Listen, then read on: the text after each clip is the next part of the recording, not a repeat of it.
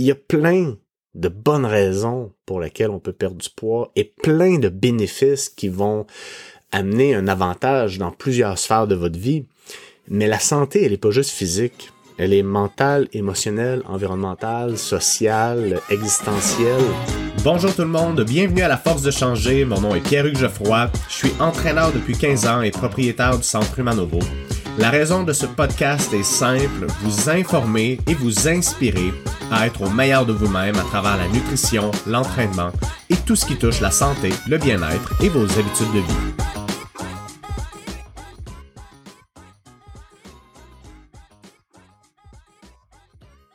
bonjour tout le monde, bienvenue à la Force de changer. Aujourd'hui, nous sommes le 5 juin et je veux qu'on prenne le temps d'honorer notre corps. Euh, j'ai écouté un, reportage en trois épisodes. C'était près un peu plus de 2h30. C'était extraordinaire. J'ai vraiment, euh, j'ai vraiment adoré. Le, le, le, le reportage s'intitulait Le problème avec la perte de poids. Et c'était vraiment une revue exhaustive de tout ce qui touche de près ou de loin la perte de poids.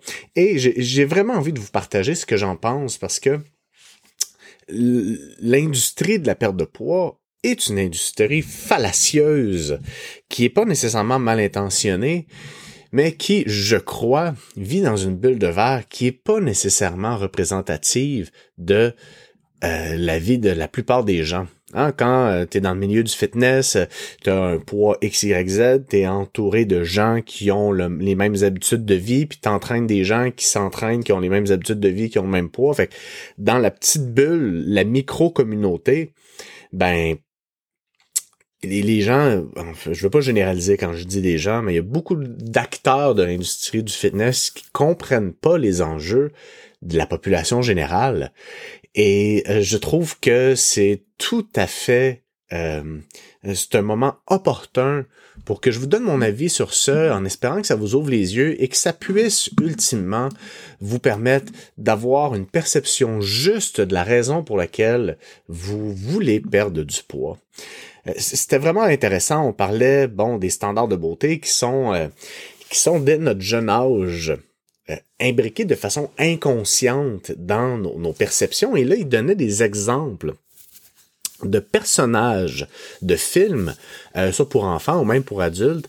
Et je crois qu'il y avait répertorié des films. Là, j'ai pas toutes les, euh, j'ai pas pris de notes sur les chiffres, donc je vais vous résumer l'essence de ce que ça voulait dire. Mais il, il répertoriait des films de 2008 à 2015 et sur un nombre de films qui, avait évalué, comme 80% des films comportent des scènes où on ridiculise les gens ou on caricature les gens qui ont un surpoids. Exemple, tout le monde a vu euh, Austin, ben tout. Peut-être que vous avez vu Austin Power et le personnage ventripotent, qui est le personnage bien portant de Mike Myers, est défini comme littéralement un gros porc qui mange du poulet puis qui a aucun savoir-vivre, inconsciemment, ça nous renvoie l'image qu'une personne qui a une corpulence un peu plus grande va euh, arborer ses traits de caractère. Inconsciemment, dans notre inconscient, on va euh, faire du body shaming, donc on va avoir des préjugés négatifs sur les gens qui présentent un surpoids et je pense que c'est tellement important qu'on change cette perception-là parce qu'évidemment, le surpoids, c'est un des facteurs de risque de problèmes de santé. Mais il y a plein de gens qui ont des problèmes de santé, qui ont un taux de taille, un poids qui est normal. Euh, on parlait aussi de troubles alimentaires et comment certains comportements ou comment certaines diètes peuvent créer des perceptions qui vont euh, être sous-jacente à des troubles alimentaires.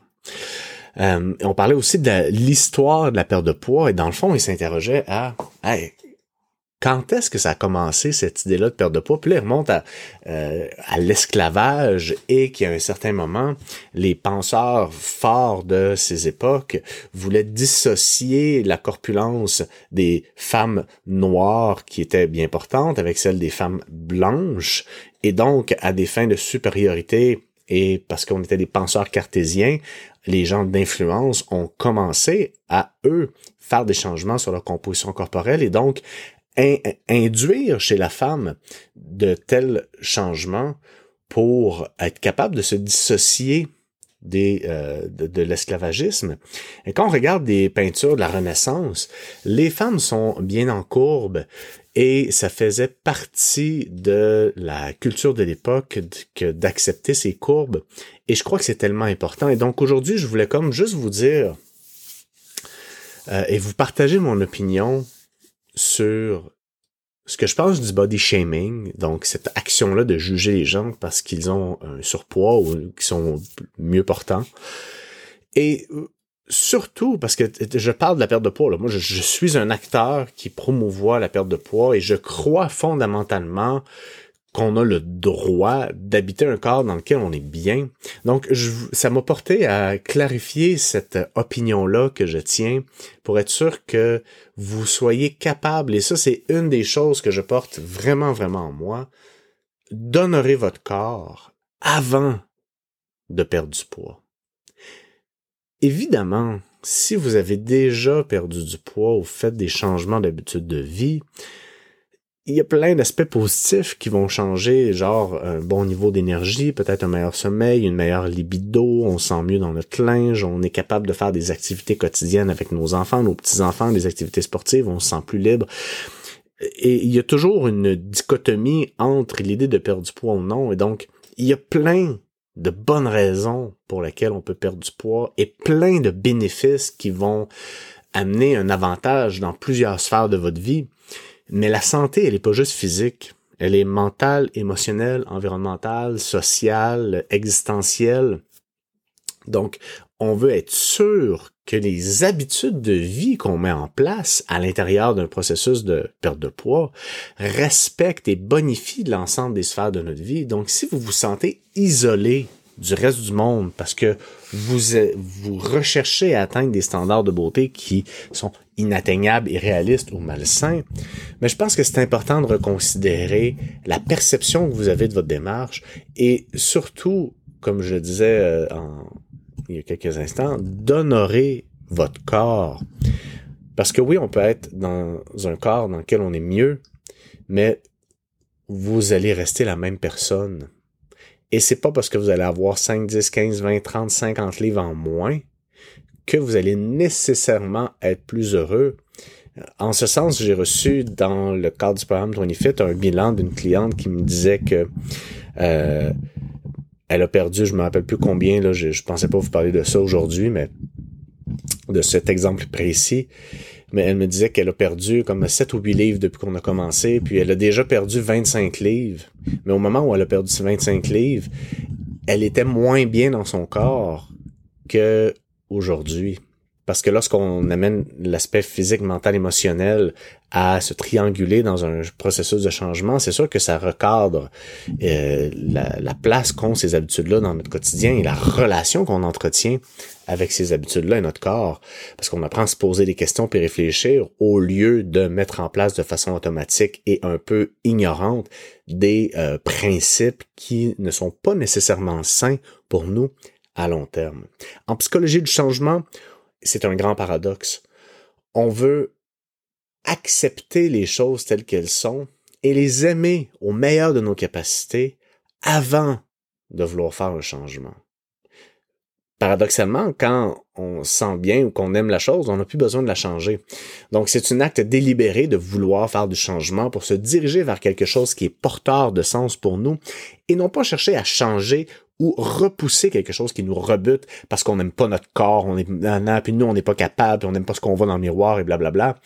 Et plutôt on veut être capable d'honorer son corps, de lui rendre ses cœurs de noblesse parce que pour les femmes qui euh, m'écoutent, qui ont peut-être donné naissance à des enfants, qui ont vu leur corps changer d'une façon qui est peut-être un peu plus marquée, honorer votre corps, il a donné la vie et c'est tout en votre honneur de réaliser cet exploit de la nature et avant de vouloir euh, l'insulter et vouloir retrouver votre corps de jeune femme de 20 ans, donnez-lui de l'amour à votre corps parce qu'il vous a permis de donner la vie. Puis à partir de là, On va lui donner de l'amour en prenant soin de lui, en l'alimentant correctement, en le permettant de bouger d'une façon qui est cohérente avec vos objectifs de vie. Et euh, voilà. Il y a cinq choses que je veux vous dire par rapport à ça. Bon, mon point zéro, en fait, parce que je l'ai, euh, je, l'ai comme pas identifié dans les cinq, puis là, à, la fin de ma rédaction, il fallait absolument que je vous en parle, c'était qu'on veut honorer son corps, on veut aimer notre corps avant de commencer. Donc ça, c'est dit. Maintenant, je veux que vous soyez conscient que dans les médias, 90% de ce qu'on voit représente 5% des corps. Donc, l'image inconsciente qu'on a des standards de beauté qu'on cherche à atteindre est probablement pas représentative de votre génétique. Les gens qui posent, les gens qui font des concours de fitness, de bikini, de bodybuilding, les gens qui sont des mannequins ont une prédisposition génétique et on entend souvent dire que le fitness, par exemple, est un sport de génétique. Et c'est vrai en partie, parce qu'évidemment, on peut améliorer notre composition corporelle, mais jusqu'à un certain point. Donc, je veux juste m'assurer, pour ceux et celles qui m'écoutent, qui recherchent à perdre du poids, que l'image consciente ou inconsciente que vous avez des standards de beauté que vous recherchez à atteindre à travers votre processus de perte de poids soit sain pour vous. Parce qu'on peut prendre notre corps et l'amener à une version 2.0 de ce qu'il est, mais on peut pas changer de corps. En même temps, même si je parle beaucoup du fait qu'on doit accepter notre corps tel qu'il est et qu'on ne changera pas de corps, on a le droit de d'habiter un corps dans lequel on est bien. Et ça, je crois fondamentalement que quand on est capable de comprendre l'environnement dans lequel on est, qu'on est capable de clarifier où on veut aller, qu'on sait exactement où mettre notre attention et qu'on a un feedback cohérent pour être sûr que le processus de changement dans lequel on est et que les résultats qu'on voit euh, nous permettent que ce soit durable à long terme dans le but de vivre une vie qui est pleine et quand on est quand on est bien dans notre corps, mais c'est une grosse phase de notre vie parce que notre corps, on l'habite. Donc en même temps qu'on veut honorer notre corps, on a le droit d'habiter dans, un corps dans lequel on est bien, si et seulement si on a une image saine d'où on veut aller. Mon troisième point que j'ai envie de vous partager, c'est que la relation que vous entretenez avec votre corps est plus importante que le corps lui-même. Et là, je vous parle d'expérience parce que j'ai rencontré des femmes dans ma vie qui avaient un corps magnifique, mais qui étaient tellement inconfortables avec leur corps. Donc, les femmes et messieurs, le sex appeal, c'est entre les deux oreilles, c'est pas un poids sur la balance, ni un tour de taille. Ce que je veux dire, c'est que la relation que vous entretenez à votre corps, est bien plus forte que l'attente que vous ayez d'un chiffre, d'un poids, d'une circonférence de taille dans le but de, penser qu'on va expérimenter de la confiance ou X, Y, Z émotion auquel on associe une réussite de transformation de poids. Donc, même si vous êtes dans une démarche de perte de poids qui est peut-être tout à fait cohérente et saine, gardez en tête qu'on veut parallèlement à ça s'assurer que la relation qu'on entretient avec notre corps et qu'on développe avec ce dernier nous permette d'expérimenter le maximum de confiance possible dans toutes les sphères de notre vie. Et théoriquement, on voudrait être capable d'expérimenter ce niveau de confiance-là en lien avec notre corps avant qu'on ait à perdre du poids parce que les deux ne vont pas nécessairement de pair. Euh, l'autre point que j'ai envie de vous parler, j'en ai un peu parlé tantôt, dans le sens où les acteurs du fitness vivent souvent euh, vivent entre eux, et donc ce qui fait en sorte que l'industrie du fitness parfois vit dans un nuage qui est pas tout à fait représentatif de la réalité de la population générale, qui est peut-être néophyte en nutrition, qui est pas nécessairement euh, tenté d'aller dans les gyms, de s'entraîner en musculation, qui est pas tenté de regarder d'une façon peut-être un peu plus contrôlée son alimentation, et c'est bien correct. Personne n'est obligé de faire ça pour euh, mener une vie heureuse. Donc, c'est important que vous soyez capable de contextualiser votre processus de changement d'une façon qui est cohérente avec le style de vie que vous avez envie de vivre et de comprendre quels vont être les bénéfices de poser tel ou tel geste. Donc, est-ce qu'il va vraiment avoir des bénéfices? Est-ce que vous vous mettiez à courir quatre fois par semaine? C'est pas naturel pour vous, vous aimez pas ça? Peut-être pas. Ni obligé d'aller au gym. C'est sûr qu'il y a des bénéfices à bouger. Il faut qu'on s'entende d'être actif, c'est sain. Mais de s'imposer un rythme d'entraînement qu'on n'apprécie pas dans le but d'atteindre un objectif de, un objectif physique sur lequel on a beaucoup d'attentes, que ça va nous rendre heureux, confiants et finalement ça va être euh, le chemin euh, vers le bonheur. Mais on doit peut-être reconsidérer ça pour amener cette notion-là dans, dans des spectres un peu plus grands et de voir la santé non pas seulement dépendante d'un standard physique, mais la santé, comme je vous disais, mentale, émotionnelle, relationnelle, environnementale, existentialiste. Donc, pourquoi on est sur, sur Terre et qu'est-ce qu'on qu'est-ce qu'on vise à atteindre en tant qu'être humain?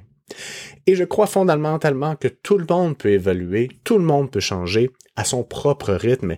Et un des éléments qu'on porte dans le programme 25 qui nous permet de voir le processus de changement comme un processus sans fin, c'est cette fameuse ce fameux growth mindset, cette mentalité croissante où personne n'est parfait, mais on peut tendre à s'améliorer et on peut comprendre comment le changement s'opère en voulant mettre en place des actions spécifiques dans notre quotidien et en ayant un feedback qui soit cohérent par rapport à où on veut aller pour atteindre des résultats qui sont durables. Tout le monde, des fois là, j'ai l'impression, je vous fais une confidence, j'ai l'impression que mon podcast est décousu. Mais j'apprécie tellement vous parler et j'espère que vous appréciez aussi. Euh, cet été, on va continuer à publier évidemment et je veux apporter pour la saison 3 qui va commencer en septembre, euh, je veux vous apporter de la nouveauté aussi pour qu'on continue à avoir beaucoup de plaisir ensemble et ouvrir nos horizons sur ce qui a trait la nutrition, l'entraînement, la santé et le bien-être physique et mental. Sur ce, mes amis, je vous souhaite une excellente semaine puis on se parle bientôt.